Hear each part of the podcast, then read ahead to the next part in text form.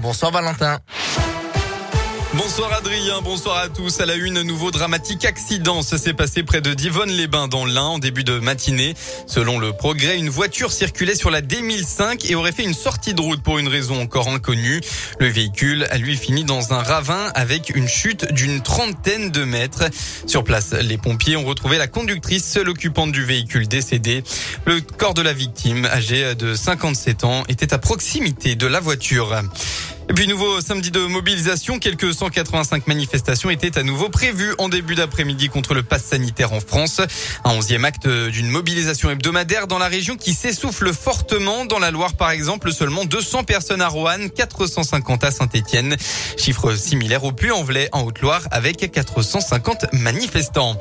Concernant la crise sanitaire, alors que les tests dits de confort deviendront payants à partir du 15 octobre prochain, le Conseil scientifique souhaite que ces dispositifs de dépistage du Covid restent gratuits pour les moins de 16 ans, puisque la plupart n'ont pas forcément accès à la vaccination.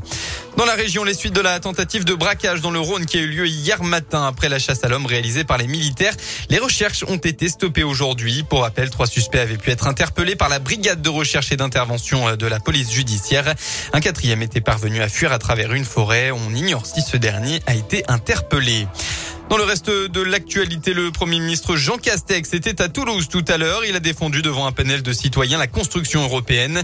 L'Europe doit faire connaître son utilité, a-t-il insisté. Le chef du gouvernement a également défendu l'idée d'un SMIC européen et d'une taxe carbone aux frontières de l'UE parmi d'autres propositions portées par le pays. Pour rappel, la France prendra à partir du 1er janvier la présidence du Conseil de l'Union européenne pour une durée de six mois. Qui sera la prochaine Miss Rhône-Alpes La lyonnaise Anaïs Roux met son titre en jeu ce soir à Chambéry. 20 prétendantes vont défiler pour espérer remporter le concours régional. L'heureuse élue participera ensuite à l'élection de Miss France en décembre prochain à Caen. On leur souhaite évidemment bonne chance. En sport, du football, huitième journée de Ligue 1. Elle vient tout juste de démarrer avec euh, le coup d'envoi. Il y a 45 minutes du match entre la SSE et Nice. Il y a à la mi-temps 1-0 pour les Niçois euh, à Geoffroy Guichard. Et puis euh, dans les autres matchs de la soirée, eh bien 19h, Strasbourg accueille Lille. Enfin à 21h, on retrouvera Montpellier qui se déplace au PSG et Lyon qui reçoit Lorient.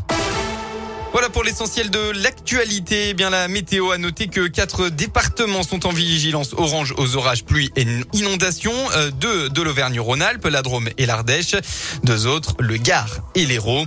Dans la région, le temps euh, se dégrade déjà du côté du Puy-de-Dôme avec des orages présents qui vont se déplacer par l'est pour toucher euh, toute l'Auvergne-Rhône-Alpes au fil de la soirée. Les orages devraient localement amener des averses de grêle avec des rafales de vent qui atteindront 65 km heure.